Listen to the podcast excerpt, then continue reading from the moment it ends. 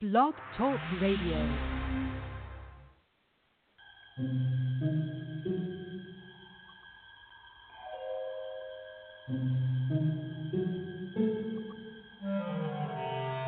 Archangels, ghosts, and Bigfoot. Oh my. It's just another night for Supernatural Girls. Real stories, real answers to life's biggest supernatural mysteries. And now for another exciting interview with paranormal experts from this world and others. Here's your host, paranormal researcher Patricia Baker, on the one, the only Supernatural Girls.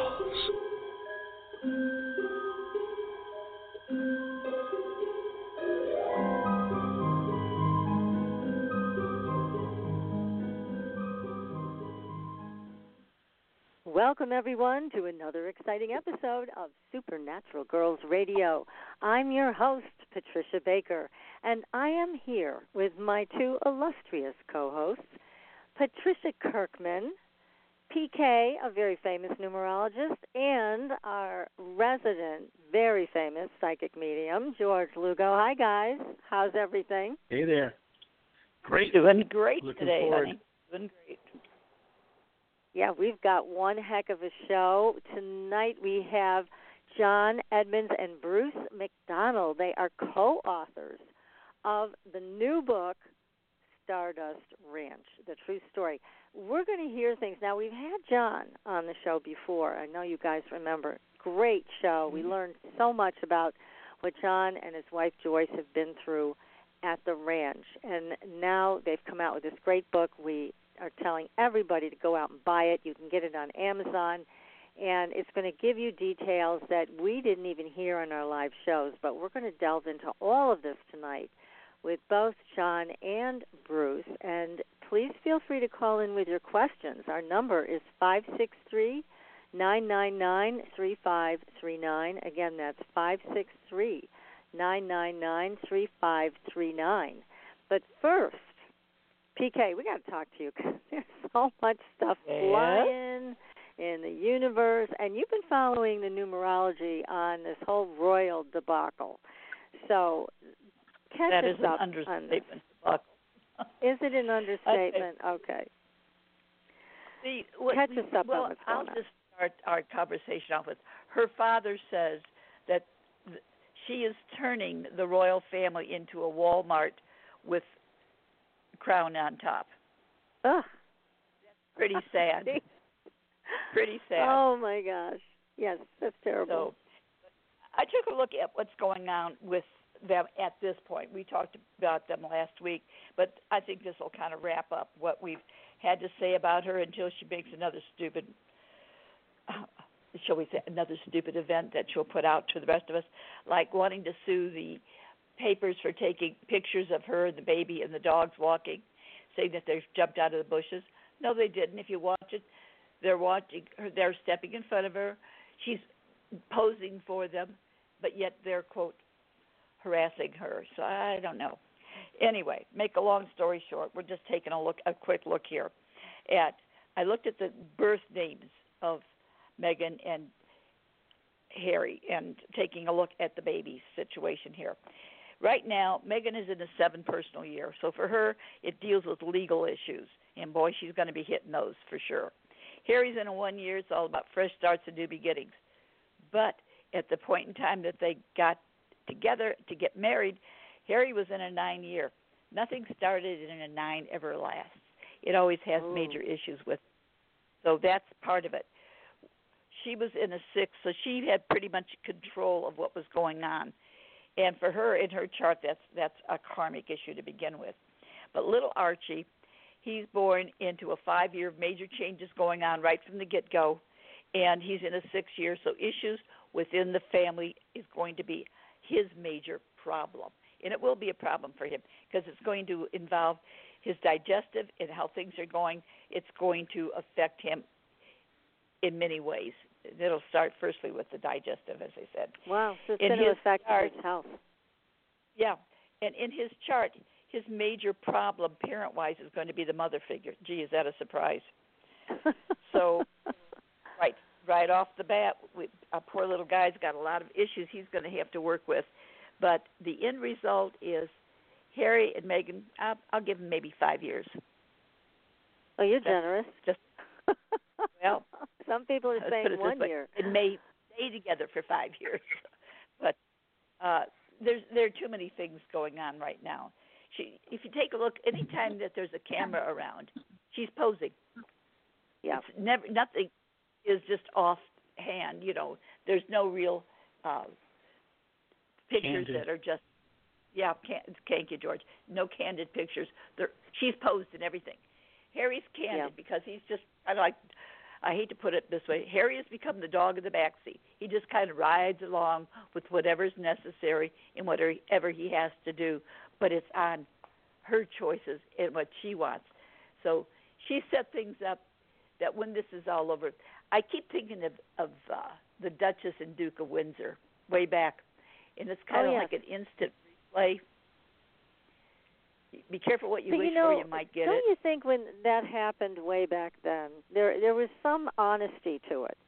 It just seemed like, yeah, I guess that should have happened the way it did. But there's something about this that just feels so off. And because it is. it- because it is. I, I think You're right. that firstly, she goes by Meghan, and that's her middle name. That's her emotional side talking. Her real name is Rachel. She doesn't go by that. And u- using the name Rachel because of the way it's set up, there again, it's me, my, and I. That's how her chart comes up. Me, my, and I. She's very Gosh. detailed about the money's very important to her. So it's going to be very interesting to see how this does play out. Like I said, there's too many sleight of hands that we're going to see. They've already got some deals in the works. They had them already set up before they ever left. But these are coming on her part. Even her best friends have started backing away. And it's going to be interesting to see how it ends up uh, faring in the long run. But it's not going to be a pretty picture, I don't think.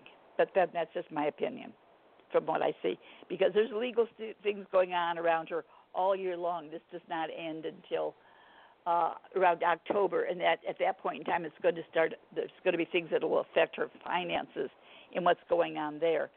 Harry, poor soul, he thinks he's in charge. Boy, has he got a surprise coming. It's not going yeah, to happen. I don't think he's figured that out yet. That's really too bad. I, I, don't- I don't wish anything bad on any of them. I know none of us do. No, I don't either. But- But, you know, it it was more about greed as opposed to need, and I think Yeah, that's what's happened where she's concerned. And same thing with her first husband. When if, someone's no longer of use, oh well. And if you can turn your back on your own family, it was, her mother left when she was a youngster and at 11 years old, the father was the one that ended up taking care of everything and raising her, sending her off to school, getting her her college degrees and such as this, which is wonderful. Now, mom is back in the picture, and daddy has nothing to be seen. Mm. Kind of strange. Yeah.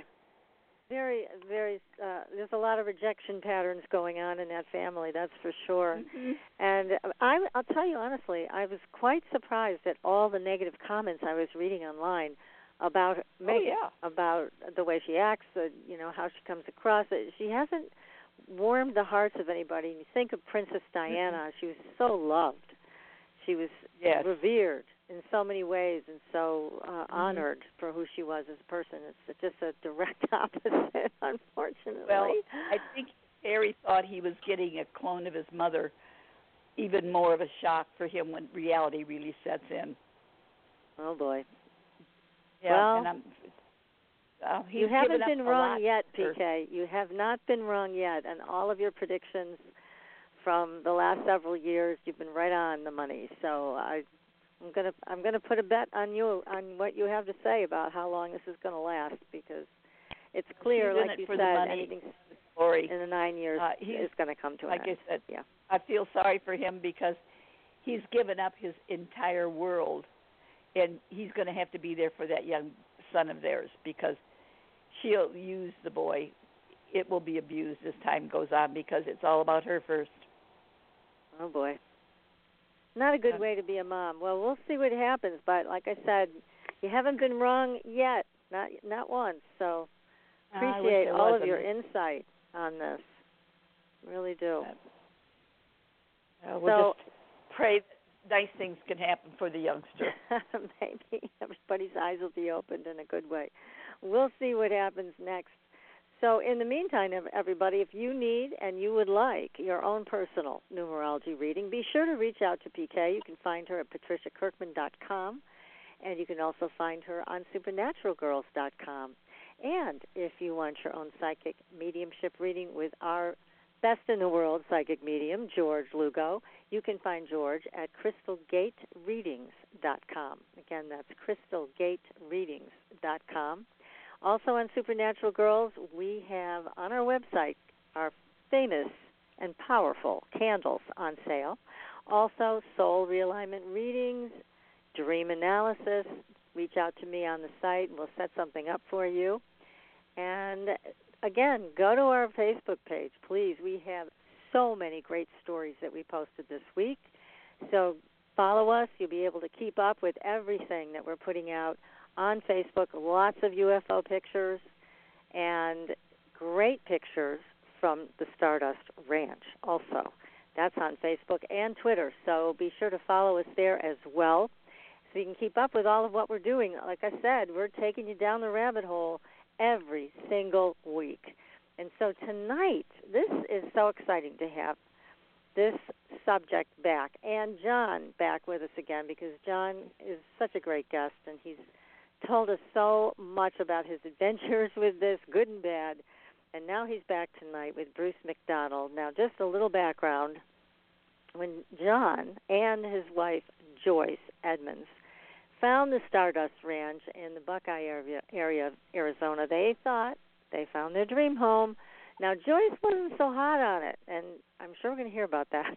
but John was in love with it. was it? He was he was getting a good price, and so they they got the ranch. But they got the surprise of their lives with it when UFOs began turning up in the skies above the ranch, and aliens started showing up in their home.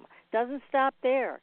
They've had experiences with men in black, grays, samurai swords are a big part of this. And tonight we are so, so honored to have with us John Edmonds and his co author, Bruce Macdonald. Guys, welcome to the show. Thank you very much. Well, it's great to be back. Yes, thank you very much. Well, I'm glad you made it, Bruce, all the way from Costa Rica.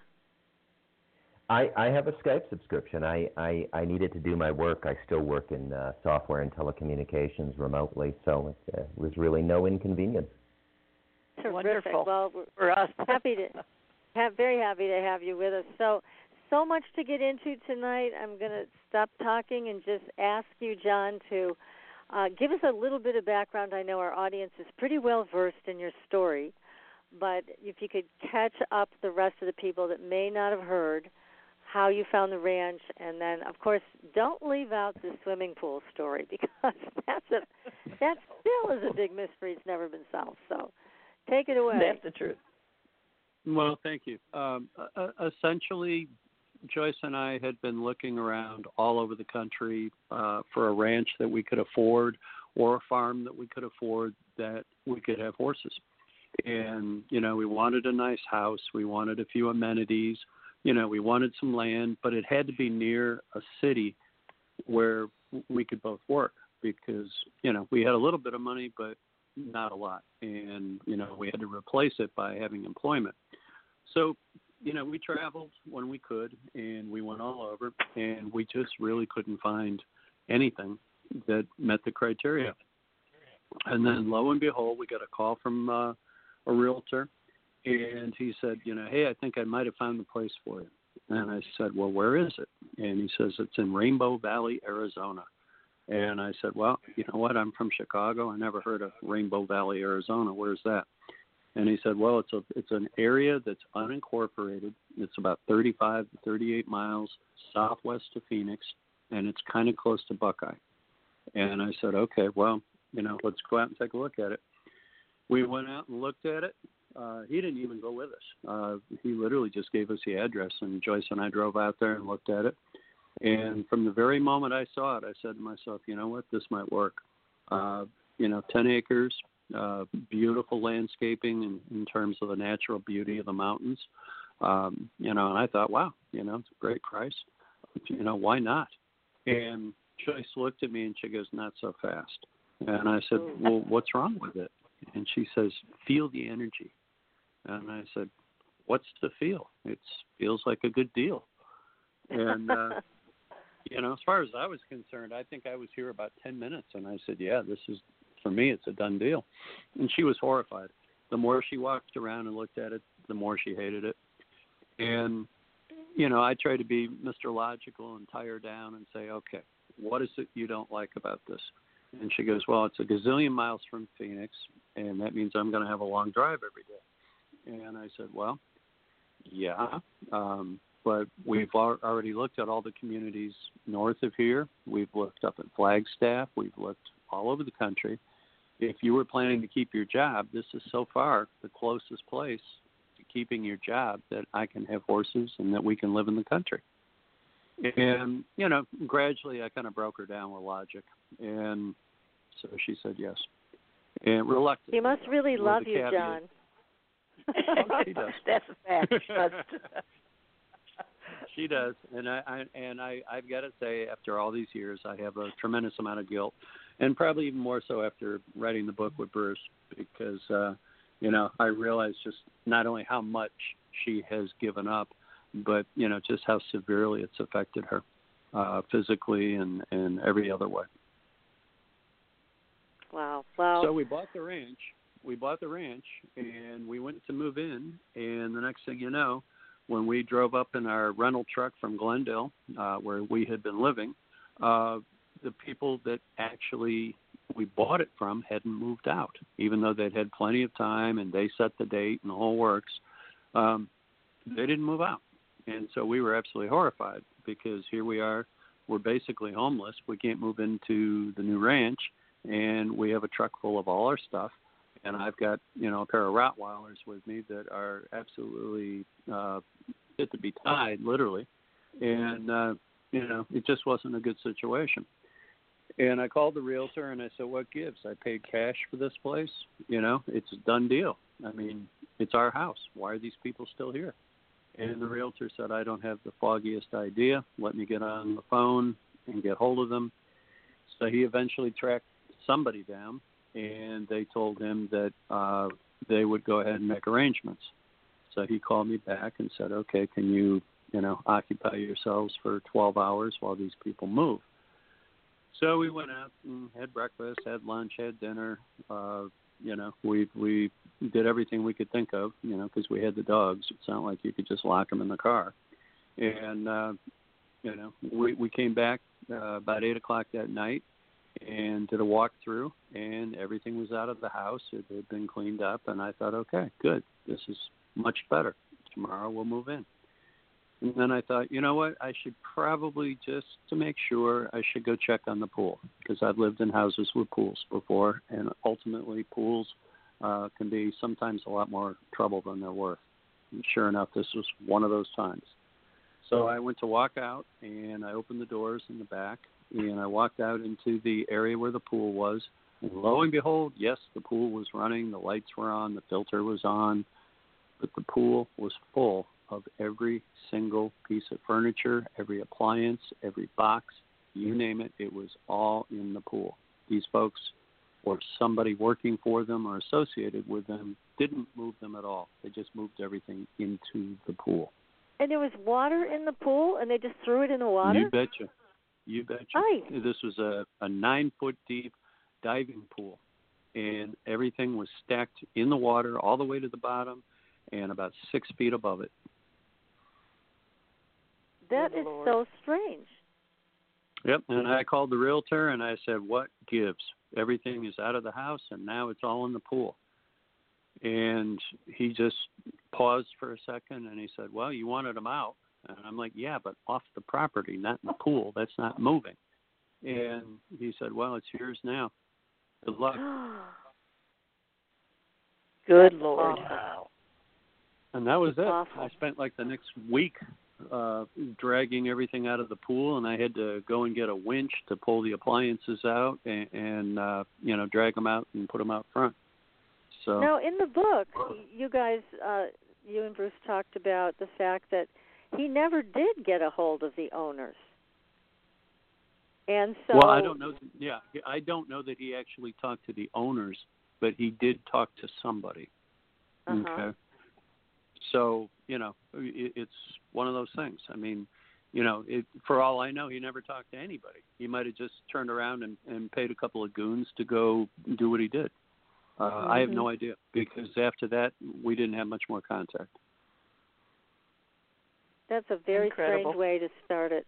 Start it off in your new home. oh my God. Well, and it just it just kind of went downhill from there. You know, I mean, soon after that, we started seeing things. We started uh, having experiences with a particular individual that has sort of uh, ethically become known as the uh, Machete Man, who apparently lived in a shack on the back of the first five acres of the property, and we didn't know about him. He just all of a sudden showed up and and uh, told me that he lived here.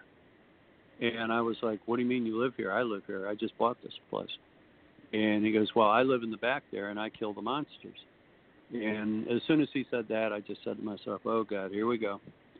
And uh, you know, it was just one thing after another. I told him I don't need anybody to kill the monsters, and he ended up leaving. But on his way out, he turned around and looked at me, and he said, "You know what? You're going to be really sorry." Oof. And I thought to myself, well, that's a threat. But you know, i i in in retrospect, I kind of wish he'd hung out because, in fact, we did have monsters. You know, I didn't know at the time, um, but in turn, we really did have monsters. You did, and you still do. So Yeah, let we me still ask. do. Let me ask you, Bruce. Have you been to the ranch? No, no, and, So, and I don't think I'll, You. I don't think I'll be going anytime soon. Oh, uh-huh. Wonder oh, why. Why not? Well, I I got a pretty good sense of it, you know, writing the book. Um, Uh-huh. You know, John and I um, tried to write the book in 2012. Um, I quit halfway through, and uh, I just found it a bit, the whole thing a bit disturbing, and it just sort of sat in my unconscious. And then I, we we got back together in 2019, and and I finished it. But you know, everybody asks me the same question: Do you want to go out there? And and my answer is no, not really. you know, I, I think some some people um, can benefit from it. There's there's a very positive energy there. Um, when you get into the later part of the book, when John had the cleaning in 2011 with uh, a woman in the Arizona area who came out with a, few, a couple other uh, associates. You know, she she she told me when I interviewed her for the book that there is a very very positive energy at the ranch as, as well, and that in fact may be attracting um, the negative entities. It's a kind of a uh, I, I guess associated with the portals, but simple answer is uh, I I might go someday. You know, I uh, my son wants to go. He's 22, and uh, maybe, maybe we'll go out, John. Maybe we'll go out for three days and um, and see what it's like. If you get the if if you get the swimming pool cleaned out, I don't like really hot weather without a swimming pool. well, it's Need good to know you Anything have your happen, priorities, Bruce. so, John, I have that a I wanted, question for you. yeah, go Hey, ahead. John. This, yeah, this is George. Um, Hi, um, George. question is, uh, you know, you've been there quite a while now, and this thing has been just kind of expanding and all of this. Now, the aliens that are there that come to visit, does it seem like there's more of them now because they know who you are and they, I guess, feel at home there and they just kind of show up more, or is it about the same? Well, George, I would tell you this, and that is we've had documented by somebody that was here that actually was keeping track. At one time, we had 152 grays or 155, I don't remember which, uh, on the property that he documented. And so, yeah, I would say there's probably a lot more of them at certain times than other times, but we have no clue why. Uh, Hmm. Unfortunately, with this whole thing, we're we're still observing, um, a- and there's really no trends. I mean, there's very few things that that we can say. Well, when this happens, then within a certain amount of time, something else is going to happen. Uh, Mhm. it, it just it's a it's a very free flow situation.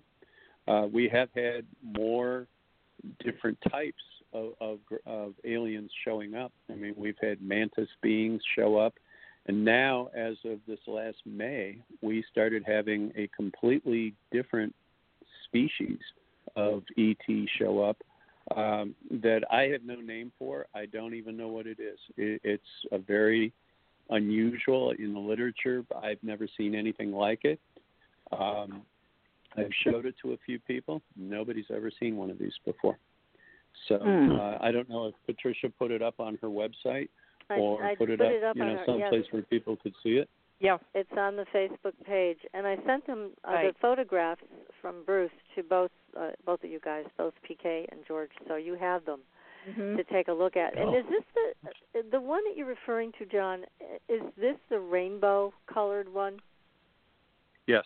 Yeah. It, it's Okay. it's a very uh, it, it, and I'll tell you what. When it showed up, I mean, literally, I was sitting on a sofa uh, in my area where I have my computers and uh, a big long table set up, and all of a sudden, it appeared right in front of me, and it was 3D, and I could hear a friend of mine telling me, John. You can't just see these things. You can't do what you've done before, which is just sit there and, and stare at stuff. You actually got to get some pictures. And so I picked up my phone and I set it on photo and I started taking pictures. And the interesting thing was, it didn't care. It let me take those pictures. It didn't Hmm. pose any kind of threat to me. Um, it didn't communicate with me in any way, shape, or form. It just stood there. But it was very three dimensional. And you can't tell that really from looking at that picture. You can Well, actually that- see right through it. Yeah, you can. But the thing that was so weird about those pictures, and you did take quite a few of them, which was a good Mhm. idea. They have teeth. Yes, you can see the jaw moving back and forth inside of its mouth. And these I know long it's the teeth. strangest thing. I know. Yeah, it's like what's up That's with what these I teeth? said when I, I told you that I thought it was kind of scary looking. now I see why You you, know, said that. Yeah, Yeah, I, I mean it, it, it's you know the colors are, are kind of uh, disarming. I mean you know you know pink, rainbow, blue, whatever. I mean you know you you don't think of those as being very threatening colors, but it was it was spectacular to see this thing because it, it didn't make any threatening moves. It didn't do anything that would cause me to go grab a sword and you know try to hurt it um, I just sat there and I tried to send it good vibes, you know, because you know now that I've been around Facebook long enough, I've had you know every person that ever wanted to see an alien tell me how I should behave when I'm around them, and uh, so I've decided to uh, take some of the hints and, and you know actually try to use them. And so you know I tried to be very relaxed and I tried to be very uh, you know, send it love. You know, that's what I always hear. Send it light, send it love. Okay. So I made my best attempt at trying to do that. And lo and behold, it didn't try to run. It didn't try to hurt me. It didn't try to hurt an animal or anything else. It just stood there and looked at me. And I thought, well, maybe I'm not sending it love the right way. But that was the best I could do under the circumstances and uh, it seemed to to be very cool with me, uh, a- and it, it hung out for like ten minutes. So That's a you long know, time. I I Yeah. thought to myself, yeah, that's a long time, and, and Yeah, you know, is. I shot a bunch of pictures. I shot some orbs, uh, great big green orbs on the ceiling as well. I don't think I probably included those, um, but I mean, it was an amazing experience you know, and, and you get to debut uh, debut it right here on on your show. Yeah, uh, the the pictures are up on Facebook. There is one picture I posted for everybody to see. I'll be posting more tomorrow that uh, Bruce was kind enough to send over, and it is a remarkable uh, image. I I have never seen an alien like that before. I've seen quite a few because we have so many guests that we interview, and we've been interviewing people for so many years about this. But I've never seen anything with rainbow colors. How about you, George and PK? It's, Nope, it's never a have. just a surprise. Yep. What about you, George? Did have you? No, no, no, never seen anything like that. Especially with teeth. I mean, I would think like you know, I'd feel like a Thanksgiving turkey, but wasn't too careful. The teeth bother You know. me.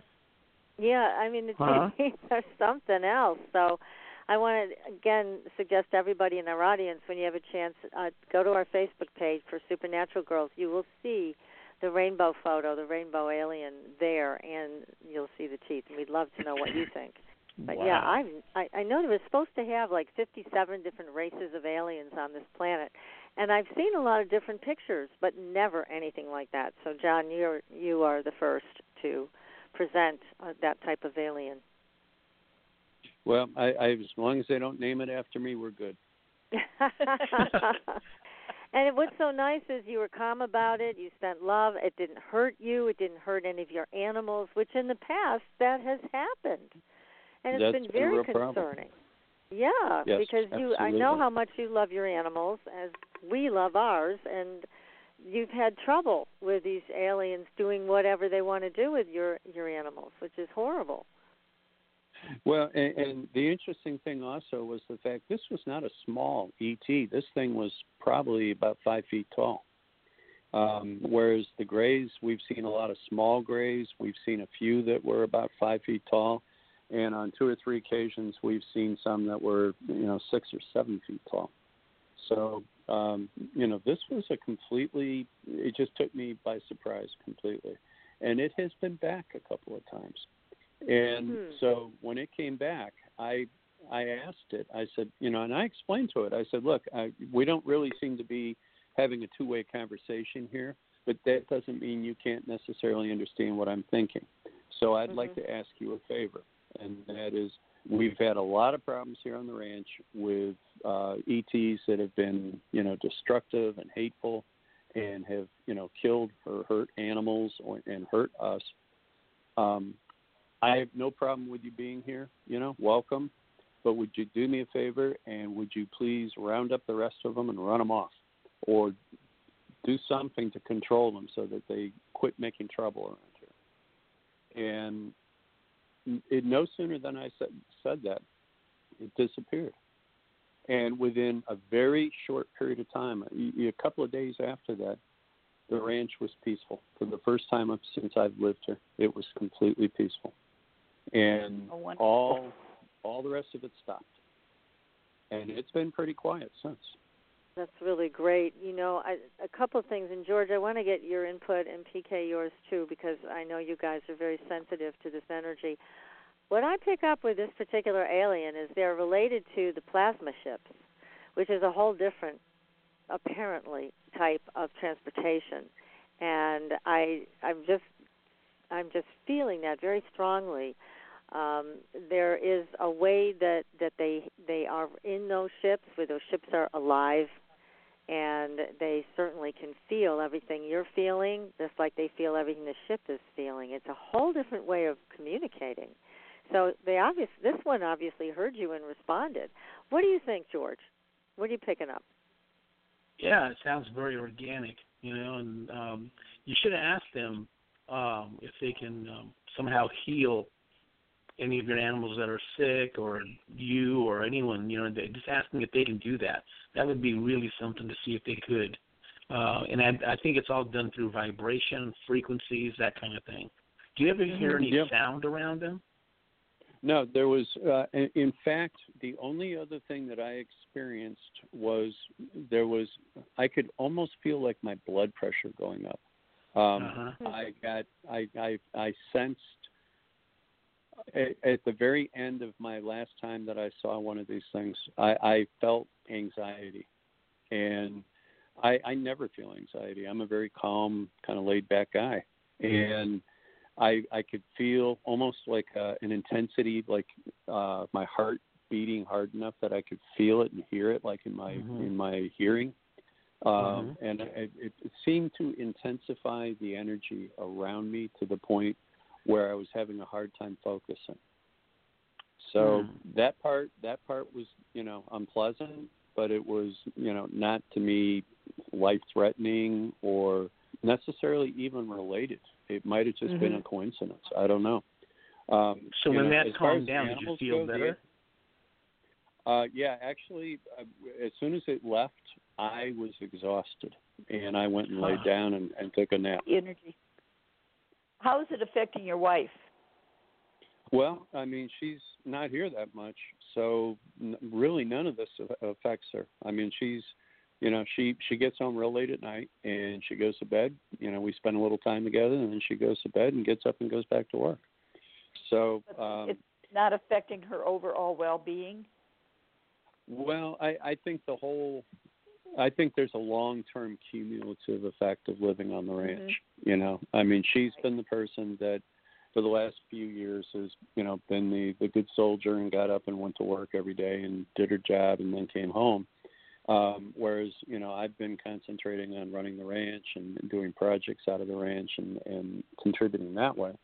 Um so you know i don't have the commute uh and the commute is a real burden. Uh phoenix is now you know three times the population it was when we moved in here and so you're looking at anywhere from a 90 minute to a 2 hour commute Yeah, it's it's Each horrendous way, stuff huh? going through to It's a California. rat I, race. I go and it's Ugh. terrible. But Yeah, what it's I was horrible. wondering is because of of how things are overall around, is there any uh, I'll use I don't know why I'm using the word residue of what's been ongoing during the day while she's gone that affects her when she comes home, or is it just as if she's walking into a clean slate, shall we say? I, you know, I, it's a good question. I don't know that she has enough insight about the situation to be able to tell me that. Um, Okay.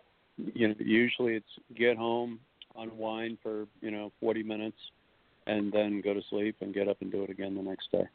So we really don't have a lot of those kind of conversations. You know, it's we we've learned over the years to try to stay in the moment as much as possible because when you when you try to do all the you know sweeping you know analysis and sweeping generalities and all that all you do is you just make yourself miserable it's it's better True. to just deal True. with things you know head on moment by moment and, and move on Well, and also, I think Joyce must have some pretty good mechanisms for protection in place because you talk in the book about, you and Bruce wrote about the fact that she levitated while she was Mhm. sleeping.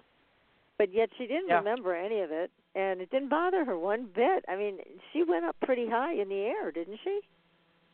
she went about four feet off the bed and then uh got literally carried through the house and literally out the uh carport and up into a ship and you know at the time she had no awareness of it until afterwards when she fell because I walked out there with a uh, uh, rifle and, and uh, shot the area right where the light came out of, where it emanated from, and they dropped her. And I tried to break her fall, and we both ended up kind of getting plowed into the ground. And uh, afterwards, she was horribly sick. I was horribly sick.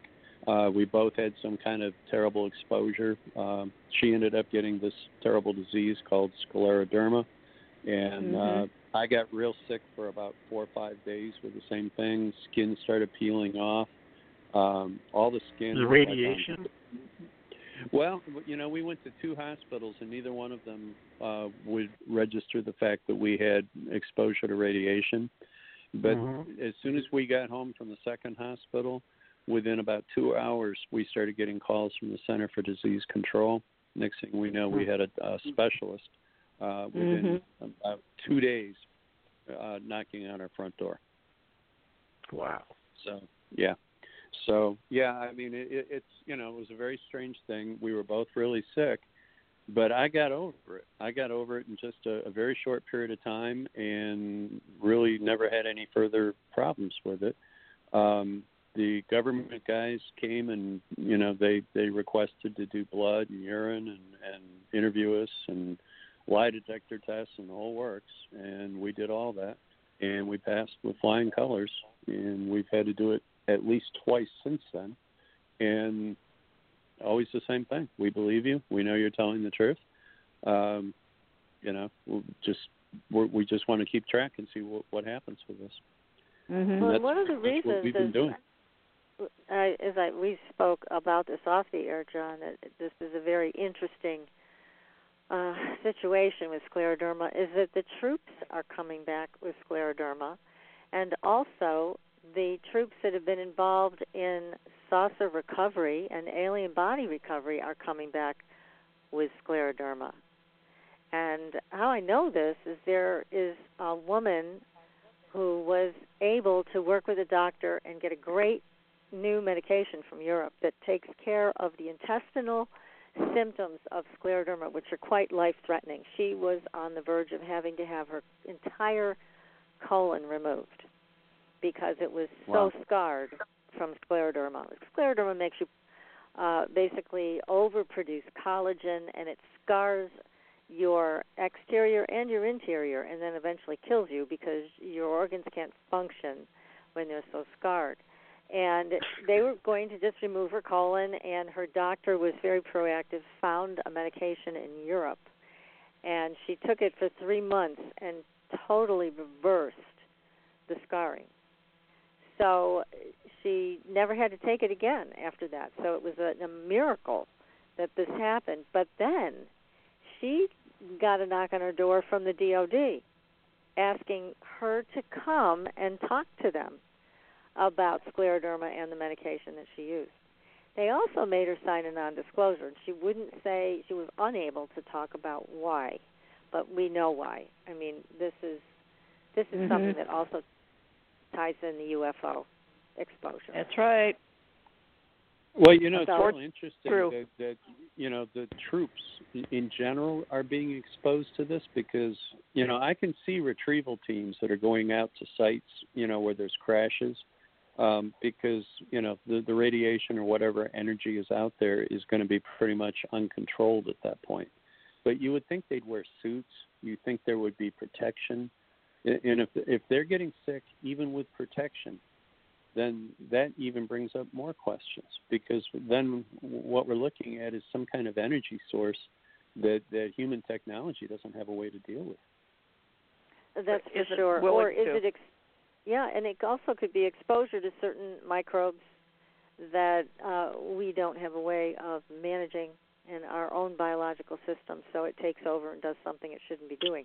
There's a lot of questions with this disease. It's very deadly. It is uh, it has a lot of tentacles to it, and so it's a horrible thing. You're lucky you got over it, and unfortunately, Well, Joyce and see, they were that, they were fascinated by that because you know they were there right after we got sick, um, in in the fact that they got uh, everything from both hospitals, and so they had two different sets of records from two different sets of hospitals with two different individuals, and they had the ability to create you know some pretty good analysis probably because of that.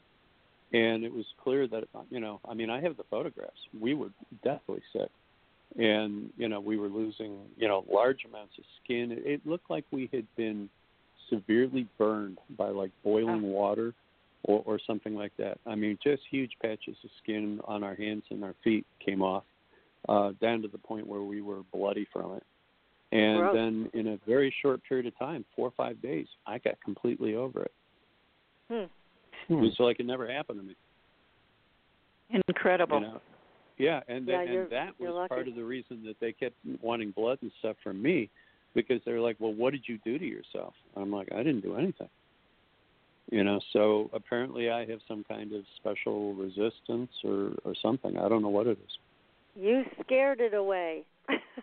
yeah Well- maybe. Can take uh, if they're Well- able to take some blood from you, is that able to be used to act as a uh, uh, not a placebo, but something that will take care like a of vaccine. others that are working with it, like a vaccine? Yeah. well they took a ton of blood from me i mean i i just i mean i've you know i, I felt like i was at a blood drive i mean they they took Sounds like you were. seriously It is draining you. Oh goodness me. Well, we're going to take Well- a very short commercial break, and then we come back. Bruce, I want to bring you into the conversation because when you started having the conversations with John about the book, strange things happened in your skies in Canada. So we want to find out more about what happened to you because it sounds like this had pretty much of a wide reach and it got their hands on you Yeah. too. So uh, we want to hear about that. So everybody, stay tuned. We're going to take a break, and you are listening to Supernatural Girls Radio. We'll be right back. pure essential oils, specialized minerals, and a revolutionary anti aging technology. Astridian combines the best of all scientifically proven ingredients in easy to use creams, lotions, and concentrated serums. Astridian's advanced line of products take your skin to a new level of being healthy and beautiful. We offer a variety of collections that address all your skin concerns. The Essential Anti Aging Series treats and moisturizes your skin for a long lasting, younger look. The Multivitamin Series promotes healthy skin with high quality vitamins and minerals. The Sports Series restores skin from cellular damage and stress. Astridian also offers a revitalizing solution for hair and a professional series for doctors and medical spas. Visit astridian.love today and begin your new journey to healthy, beautiful, youthful skin. Astridian, beyond your expectations. There are a lot of psychics out there. How do you decide which one is right for you? You look for someone who empowers you, who's practical and spiritually connected, who says, here are your opportunities, here are your challenges, and here's a way to deal with them, and then gives you your own toolbox to make your life everything you want it to be. Hi, I'm Corbie Mitleid, and that's how I work with you. As a certified professional tarot reader, I've helped thousands of people for over 40 years through my toolbox cards, past life retrieval, numerology, spirit guide conferences, and mediumship. Whether it's career, relationships, finances, or your spiritual road, together we can replace your confusion with clarity. And you'll probably find a little laughter along the way. Visit me at CorbieMitleid.com to find out how to cross your bridge from fear to fearlessness and fly. And tell me you found me at Supernatural Girls for a special gift with your reading. Corbie Mitleid, the practical psychic for catching your tomorrows today. Find me at CorbieMitleid.com. That's CorbieMitleid.com. Your property tax bill. Have you seen it lately? It's frightening. Your property taxes are going up while your home value is going down. It's time to fight back and win. For the real truth about the property tax system, get attorney Pat Quintilian's book, Are You Getting Screwed on Your Property Taxes? How to Find Out and How to Fix It. Attorney Quintilian answers all your questions and gives you the facts you need to fight a property tax bill that is spiraling out of control. You'll also read about what happens to property owners who don't check their property records, only to find out too late they're taxed on square footage, fixtures, and even buildings that they don't own. Is this happening to you? Learn your rights. Buy attorney Pat Quintilian's book today. Are you getting screwed on your property taxes? How to find out and how to fix it. Available on Amazon.com. Are you frustrated with endless mantras, affirmations, and processes that promise to align your life with your dreams only to find yourself years later in the same space where you began? Do you feel like you must be doing something wrong because nothing seems to be working? Don't you just wish that someone could shift your consciousness for you and your life could align with your desires without all the effort? Well, your wish is about to come true. Hi, I'm Carrie Cannon, and I have a gift that allows me to align the consciousness of others to be in harmony with their dreams. The best part is, it requires no particular effort on your part. Upon listening to a consciousness alignment, people have reported instant energy shifts, financial windfalls, soulmate connections, healed relationships, physical healings, and more. To gain access to a free trial offer for my entire Manifesting Miracles library of consciousness alignments, go to commandmiracles.com now for details. Again, that's commandmiracles.com for information about our free trial offer. That's commandmiracles.com.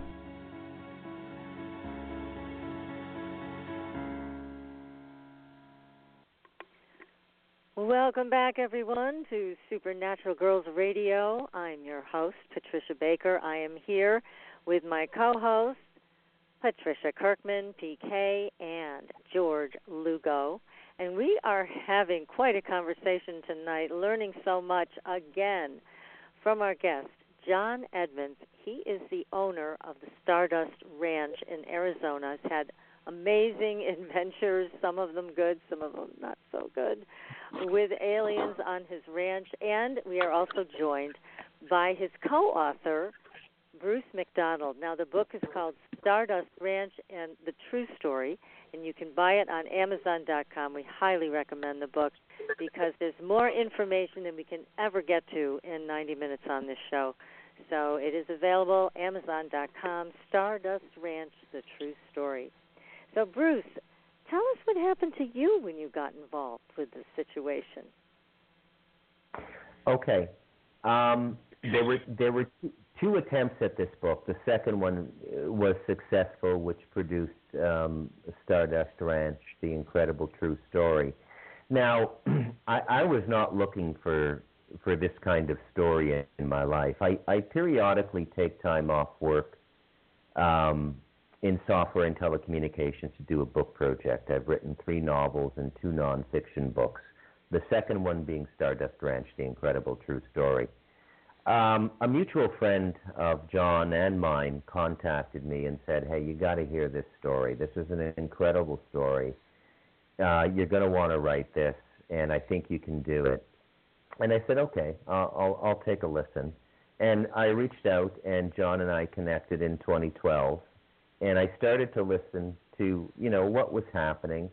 I'm not the most paranormally literate person in the world. I, I'm not really in this world. I, I don't really follow exopolitics that much. But John's story was so captivating. I had the time. I was between work contracts. I'll say, I said, I'll take a go at this.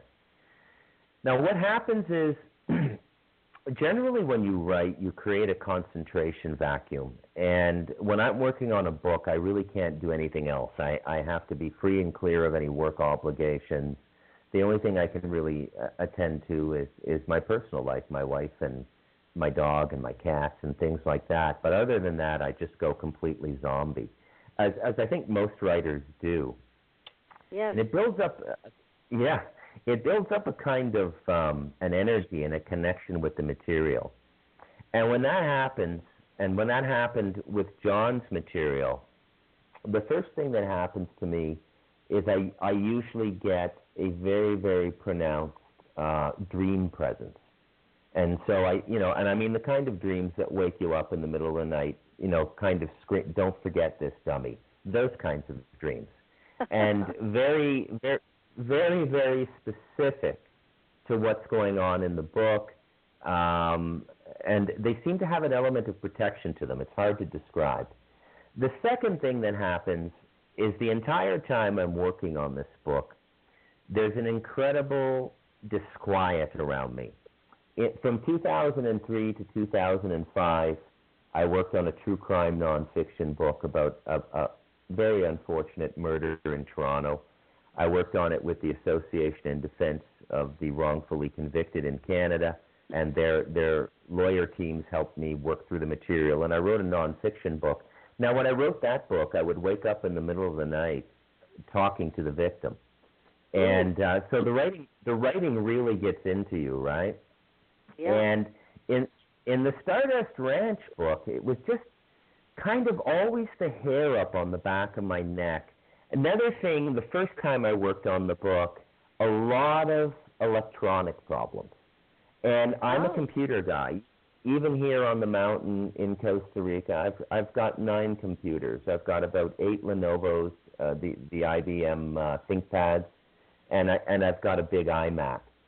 And I, I know my equipment the way the way a soldier knows his gear, and the kinds of things that happen aren't really normal. So there's a kind of an electromagnetic um, interference that comes about. Not that was really distinct the first time I worked on the book with John. And and to be honest, I I'm not as versed as everybody else in this conversation um, seems to be in, in this world and so I, you know, I'm not ashamed to admit I I got spooked. I, you know, I got spooked, and I I didn't want to finish the book, and I I found that it affected the people around me too. I don't know if I was transmitting the energy somehow, um, but people around me would be would be crankier and they're, they're much more prone to argument and things like that. It was it was just like kind of like an evil totem, the whole thing when I was working on it the first time.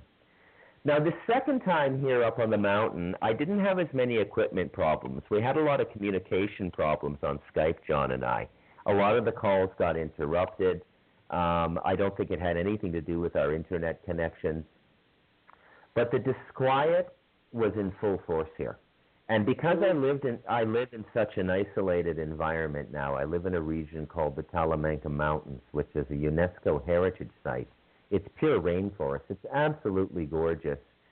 I really had the sense that there was this presence around me when I was writing the book, and it was not not a not a comfortable presence. And so I, I, I took to doing meditation sessions in the morning, in the afternoon, in the evening for 30 minutes, try and maintain my well, let's call it my inner hygiene, as the Taoists might call it. Mm-hmm. And but it was reaching a point where it was really starting to bother me again, and I was about to reach out to John and say, look, and I felt so bad about this because I quit on him in 2012. This has happened to other writers who have tried to work on this book. It's very caustic material. It's almost radioactive at the psychological level. And just as, just as I was reaching my breaking point, I, I woke up about 10 days into this write of the book, and there was a ball of white light at my ceiling, and my wife Rosemary was in bed with me. She she she described it as an angelic presence. I don't. It was like it was like luminescent water. We we snapped a couple photos of it with our cell phones. I've shown it to all my friends, and it, it sort of cleaned everything out, Pat and and everything. I was able to finish the book. I have no idea what happened. I'd love to hear the opinion of um, this panel of hosts because it was really quite a magical experience in my life. So I experienced a little bit of the negative, and this time something positive came in to help create a space where I could finish this book. That's very powerful, and I think your wife was right on the money when she called it an angelic presence. Sounds like it raised mm-hmm. the whole vibration around you. What do you think? Yeah, you guys, George I, and PK.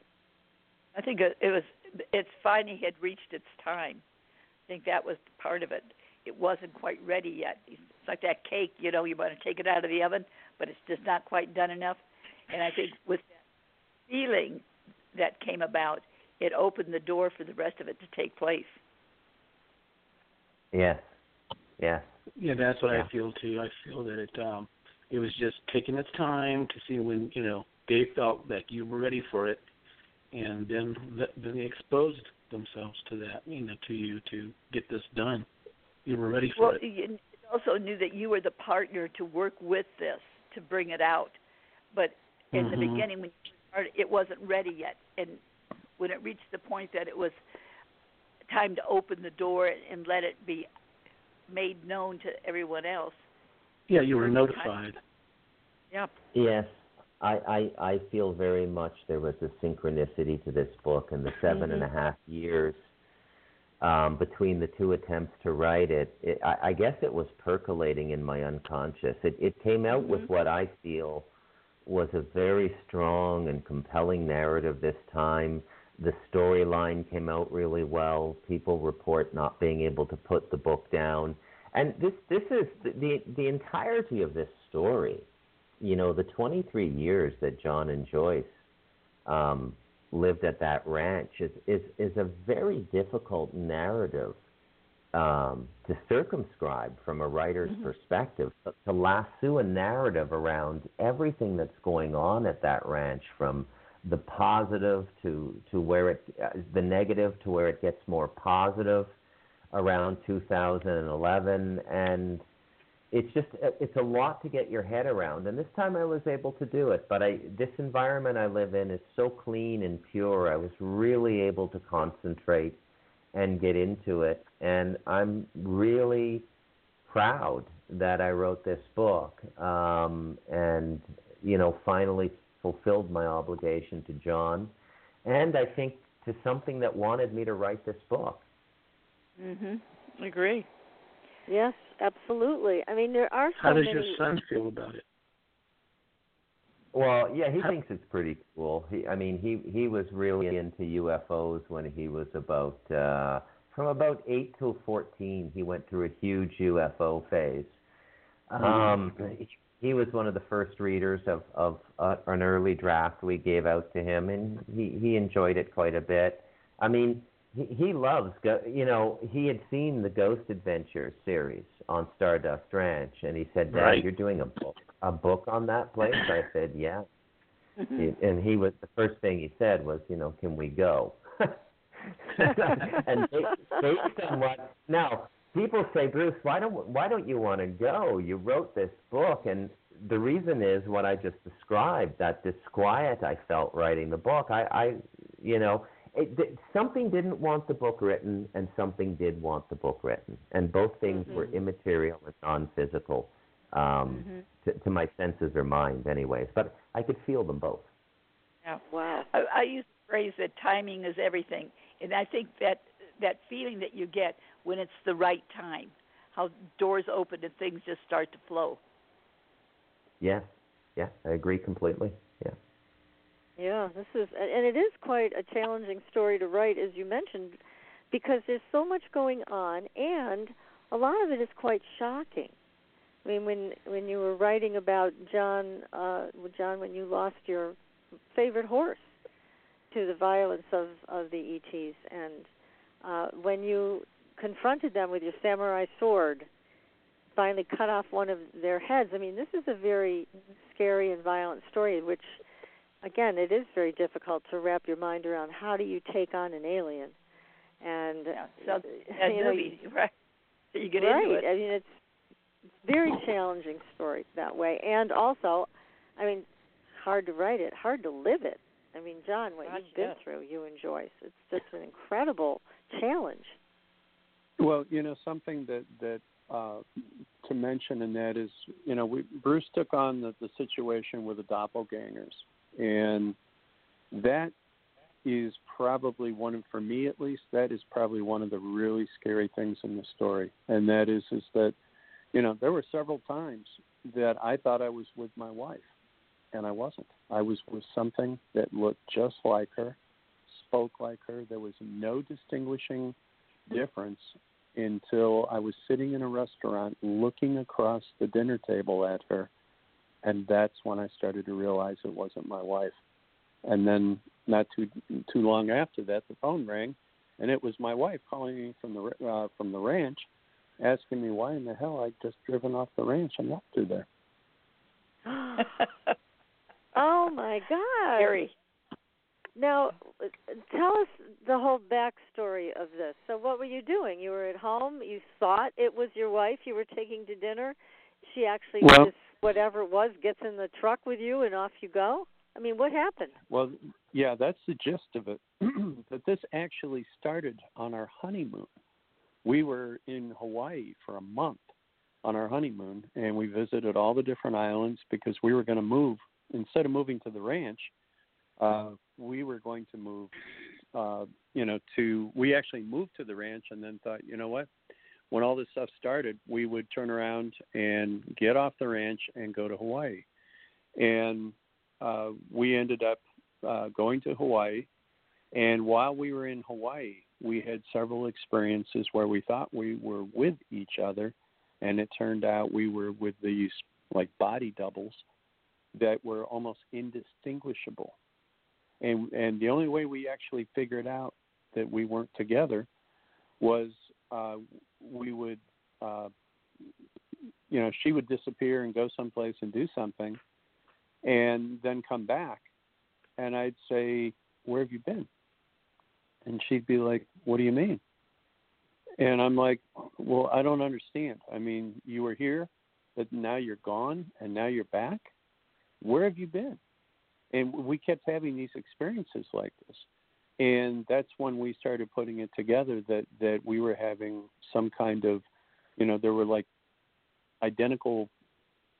I don't know what you want to say. Clones Almost like a us. doppelganger or a shapeshifter, Yeah. one or the other. Exactly. And exactly. and so, but here's my question. Okay, so you're at the restaurant, you're sitting across from something you think is your wife. She calls you Mhm. and reams you out because you left her at the ranch. What happens to whatever is sitting across from you? it got up question. and went in the bathroom. And then, It literally, and, then I at at first you see, part of the thing is this: my wife has extremely blue eyes, and when this thing was sitting across the table from me, gradually, as I was starting to have the realization that this wasn't my wife, her eyes started getting darker and darker and darker to the point where they mm-hmm. almost got to be a dark gray. And then it it excused itself, got up and went to the washroom. And I was sitting there at the table saying to myself, What the heck? And then the phone rings and I answer the phone and my wife is like yelling at me, going, Why why why did you leave me? And I'm like, I didn't leave you. You're right here. You were just you're in the bathroom right now. And she's like, No, I'm not. I'm at home. I'm talking to you on the phone. And I'm like, Oh my God, you know. so Mhm. it, it was horrifying, just horrifying. and so when you, this, Did it come this back? thing went to the bathroom, they didn't come back. it never came back. I sent the waitress into the bathroom to look for her, and she says there's nobody there. Whoa. Wow. Now, what do you think this was? Do you think it was uh, a shapeshifter? I don't know. I mean, it's there's no insight here. Uh, it's it, but it's you know it's not the only time it's happened, and it's happened with me, where uh, Joyce and I were in San Diego, and uh, I went into a store. Apparently, came back with with a uh, uh, you know something that I bought, and it wasn't me. I came from around the corner and I saw her talking to somebody and I went to walk up and see what see what was going on and she looked at me and she goes, "Where have you been?" And I said, "Well, I was over here looking at a boat." And and, and she's like, "No, you you were just here. You just bought that that set of wind chimes." And and here's the wind chimes. And I'm like, "No, I was over here looking at a boat." And it turned out again, this was another one of these examples where it makes no sense at all. It's it's doesn't have to happen on the ranch. It can happen, you know, four thousand miles away in Hawaii, or you know, three hundred miles away in San Diego. That is very strange. And I there know. aren't a lot well, of options every, everything as with to what this story could be. is strange. Yeah. Yeah. But it's strange that it happens off site and it's I mean this is could be a time space issue or a doppelganger, but it doesn't sound like a doppelganger. It sounds like a shapeshifter. Because Mhm. it's almost Yeah. like whatever this is, like when I let's go back to the restaurant, you're sitting across from this thing and it looks a lot like your wife, but the eye color is changing it's almost like she knows she's about to be exposed and so she goes to the Yep. bathroom and doesn't come back so to me that just sounds like something other than a doppelganger doppelganger is your twin so it doesn't sound like that it it does sound like a shapeshifter what do you think you guys george pk what does it How sound like was to you? What do you think, George? Oh, okay. I I just feel like um you know, it could even be alien, just another way of doing it. You know, just a, a, a shape shifting. Did, did you did you have sex with this person that was sitting across from you earlier that day? You know, I mean, maybe they're trying to get samples. I don't know, but that's very unusual for that to happen. Well, and, So and it see, that's be- the part that was so horrible about our honeymoon was that I was with her thinking it was my wife. right. Ooh. That's what I'm thinking. oh wow. You know, was anything different about that? Did it seem Uh, did it seem artificial or strange or? No, nothing. I mean, I didn't notice any difference. I didn't even Hmm. if if she hadn't told me, I wouldn't have known. But like the last day and a half of our honeymoon, Joyce spent most of her time crying because she was so upset. And of course, I Mhm. felt like a you know total ass. But I had no Mhm. way. Of, you know, I told her. I said, "How was I supposed to know? It looked just like you. It was dressed just like you. It was, you know, how was I supposed to know?" And she goes, "Well, Right. you know, you should have known." And I'm like, "Well, uh, It couldn't you have know, been as good as me. She should have known that well, part. you know, I'm your wife. You should have known better. I'm like, oh, okay. Yeah. Hard coming back from that one, John. I know. oh boy. Trust me, I, I still remember it 23 years later. Yeah. Oh my goodness. Uh, oh, you're lucky she still kept you. Now let's talk well, a little and, and bit see, about. you know, that's. go ahead. I'm sorry. Go ahead.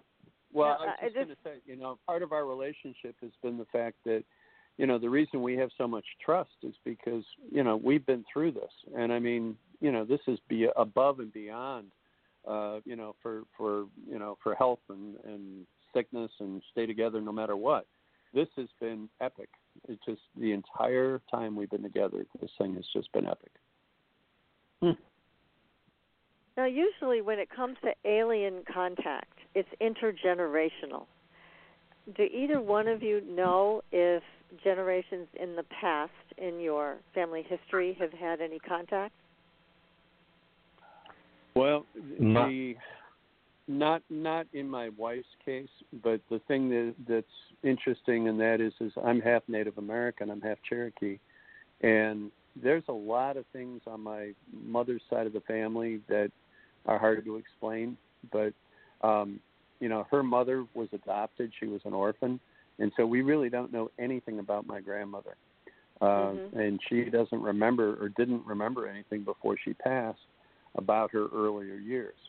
But so part of the family we had no way of being able to trace. But on my grandfather's side, on my mother's side, uh, you know, he was 100% Cherokee Indian, and he was able to tell me a lot of things way back in the early 70s that to me at the time didn't make any sense, and I really didn't put much into it. But later on, I started saying to myself, you know what? That might explain a few things. And so I can trace maybe a little bit back that way. Well, that's very Yeah, interesting. Go ahead. No, no abductions in my family. My my brother and I saw a craft when I was about nine and he was ten. Um, you know, and that's I think about the only time I've I've seen a craft. I've seen a lot of orbs. Um, I had um, something going on on the mountain here where there were orbs over my house for a while. The neighbors were, were taking pictures of them, or not orbs, but um, a little bit higher up in the sky. But n- no abduction. Um, nobody's ever spoken about it. You know, my grandmothers, my grandfathers, nobody's ever spoken about it at all. So, I, you know, I think I have a little native blood being Canadian, and then I'm pretty much ethnically Scottish. Um, so, but uh, yeah, not that not that I know of, not that I know of. But a, a lot a lot of people who've been abducted uh, don't know. That's right. That's right. So you did have an experience of seeing a ship, you and your brother. So that's Mhm. that's telling right there that something went on, and you had some connection with it, even if it was a peripheral experience. You you still had an experience. So that's that's really interesting. Yeah, you know, and and it it came up about 10 years ago. I'm 53 now and my brother is 1 year older than me, 54. It came up about a decade ago at uh at Christmas dinner. And you know, my mother said, "Remember when you boys used to talk that crazy story about seeing the saucer?" And my my brother's about the most rational guy you're ever going to meet in your life. He's a chartered financial analyst. He works in a financial institution in Canada, and he he was very very offended and and he said, "Look, I saw it. We saw it. Ask Bruce." And I said, "Yeah, we did see it. There's no doubt about it. We both remember it." And it's an interesting thing to remember so many years because we were so young. I can I remember it so clearly in my my mind we had my family had a Volkswagen Beetle back then. So the, I was born in '66. This would have been about the time of the Montreal Olympics, and my brother and I didn't have our seatbelt on. They didn't have the seatbelt laws back then, and we were on our knees, looking out the back window of the Volkswagen, and and we saw the we saw the craft, and it wasn't just like a millisecond. It my we were still on the side roads. We were leaving the family cottage outside of Ottawa, Ontario, the nation's capital, and uh, we looked, we saw it. we looked at each other, we looked back at it, we looked at each other, and we didn't speak about it for about till we were later on in our teens, and that's when we started to talk about our parent, tell our parents and stuff, and they they just sort of laughed. But I I think you know my mom read this book. and um, you know, it brought up that memory again. She said, "Remember when you and your brother Ross saw, said you saw the saucer?" I said, "Mom, would you stop saying we said we saw a saucer? We saw a saucer." Right. You know, two people can't two people can't have an, a hallucination. So, right, um, exactly. Yeah, but no abductions that I know of. No, no abductions. Wow. Well, that's a very interesting story. That in mm-hmm. and of itself is telling. It really is. So let's talk a little bit about another chapter in this uh, wonderful book, Stardust Ranch. When you actually you used a samurai sword. Tell us about that. Well, um, I had started out using a, a baseball bat, an aluminum baseball bat, because I live in a brick house, and this is a one-off house. I mean, it was you know a home-built house by a guy who knew how to build houses, and the brick walls on the inside of the house are exposed. So the same brick that's outside is the same brick that's inside, and this house is huge and it's very sturdy. But you can't use a gun or any kind of of uh, weapon in it that you have to worry about something bouncing off a wall or bouncing off a cement floor, something like that, because you could easily be injured. And so, yeah. you know, the easiest thing for me was uh, I had a little aluminum baseball bat that I got at a baseball game, a Major League Baseball game on Bat Day, and that worked pretty well. But it didn't have the the ability to kill, and I really wanted to kill one of these things so that I could have proof. And you know, I figured it was fair game. I tried every which way I could to try to you know come to some kind of peace with them. They didn't communicate. They never have. Uh, they just showed up, did bad things, hurt us, hurt my animals, killed my animals. And so I thought, okay, you know, there's no holds barred here. I can do anything that I have to to defend my wife and myself and my my animals.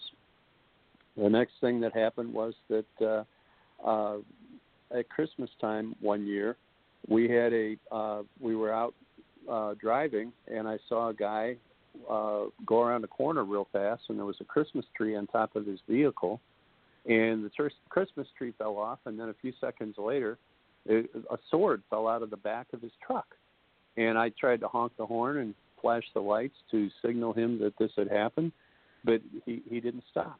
So I pulled over. I picked up the Christmas tree, stuck it in my truck, and I picked up the sword and took it home with me, and that's how I got the sword.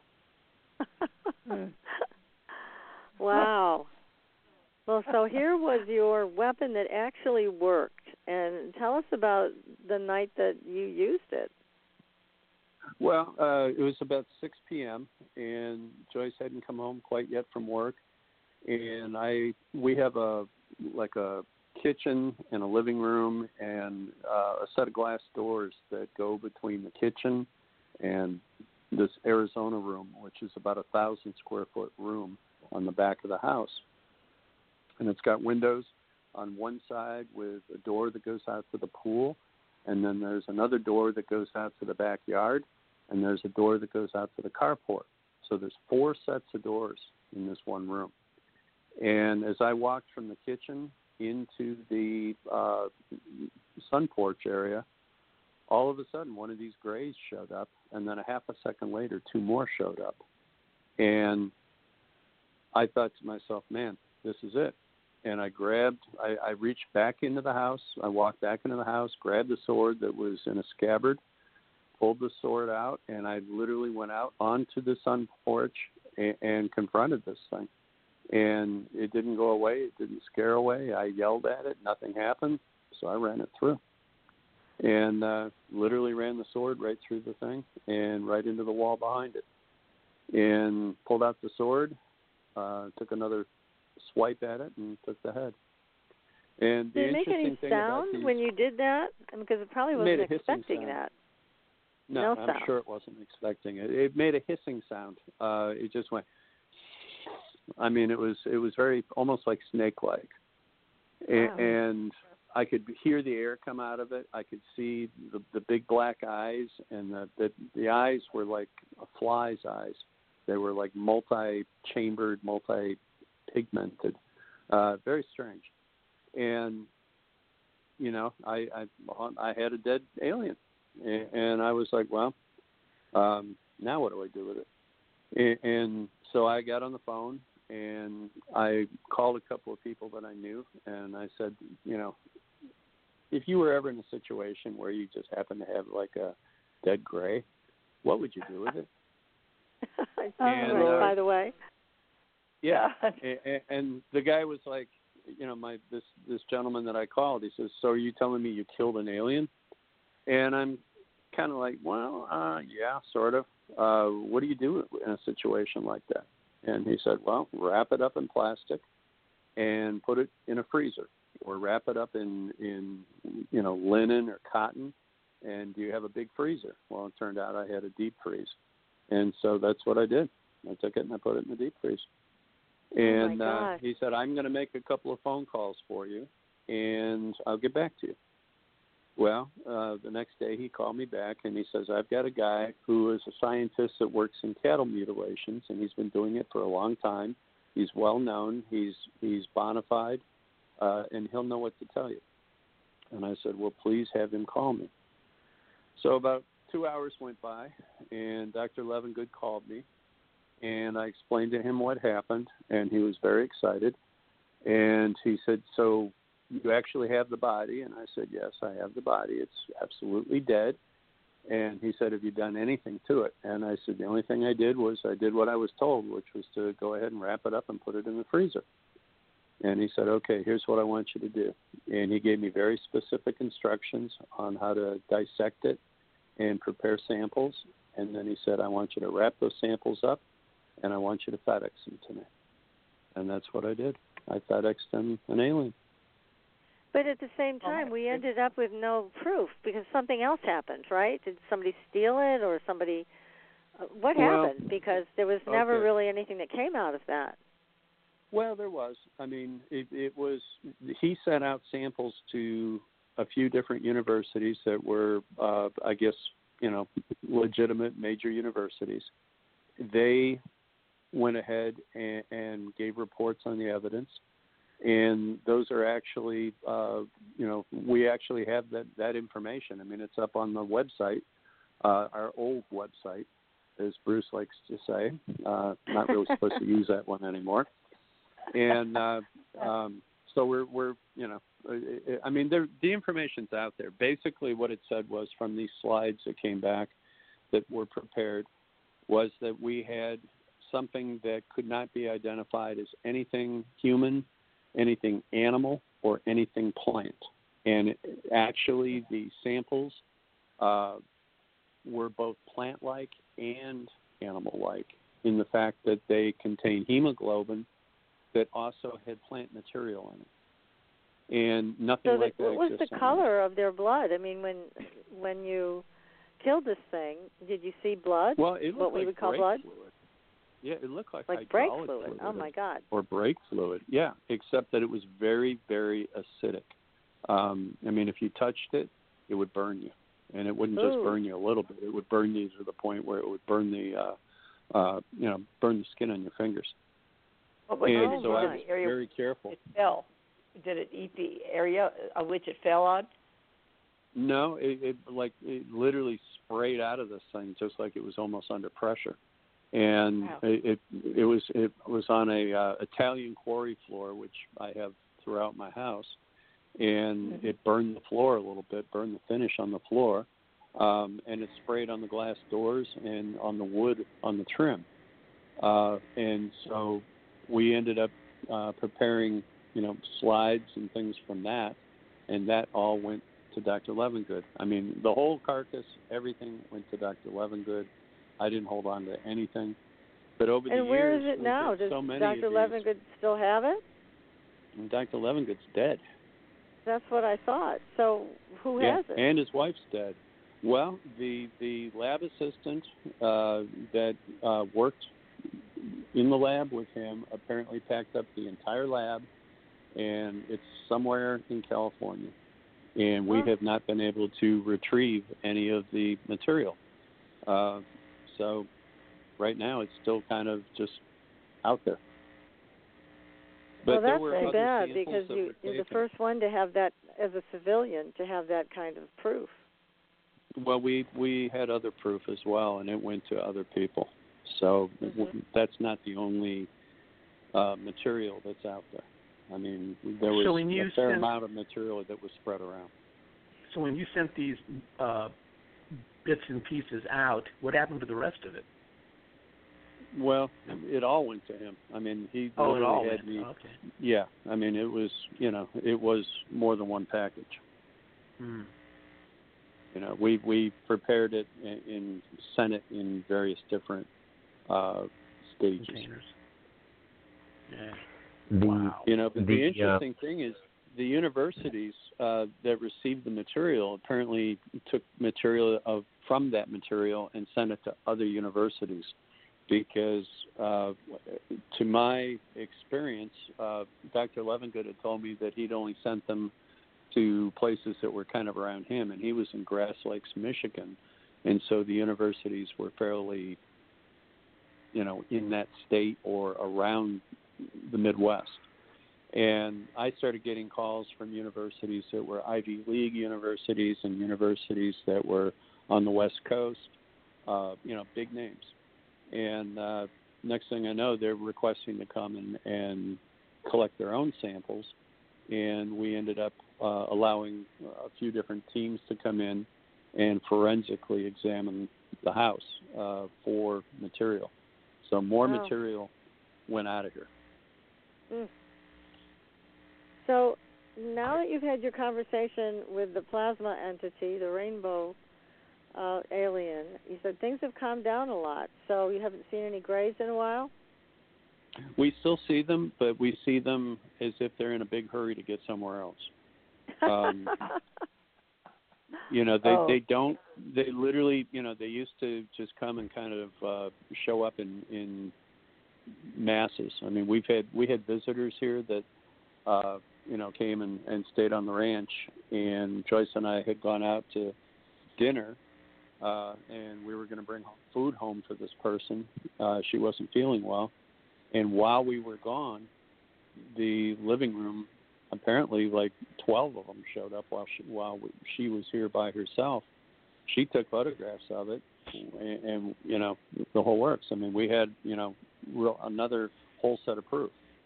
So Oh, that goodness. person was an individual that was obviously a witness we've had lots of people come over the years and, and see things and and you know have experiences we had a gal that was here in january last january uh and she got very belligerent with the Greys. And the next thing that happened was she had a great big scratch on her arm that bled. Uh, Oh wow. and they ended up taking one of my cats for like six weeks.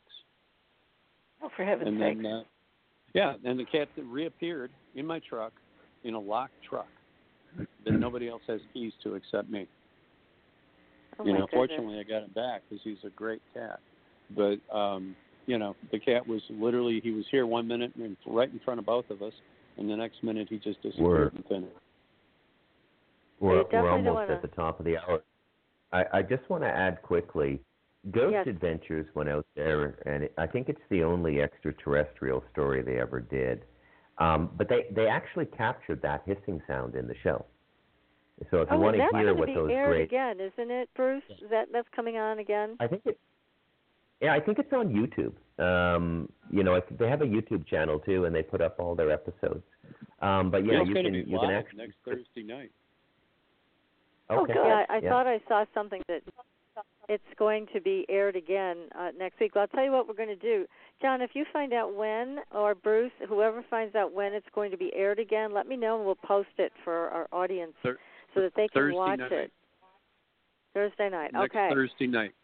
Next Thursday. We will Wonderful. post that for everybody. And thank you so much, John and Bruce, for coming on our show again and sharing this experience. Everybody, get the book, Stardust Ranch. It's the wonderful. true story.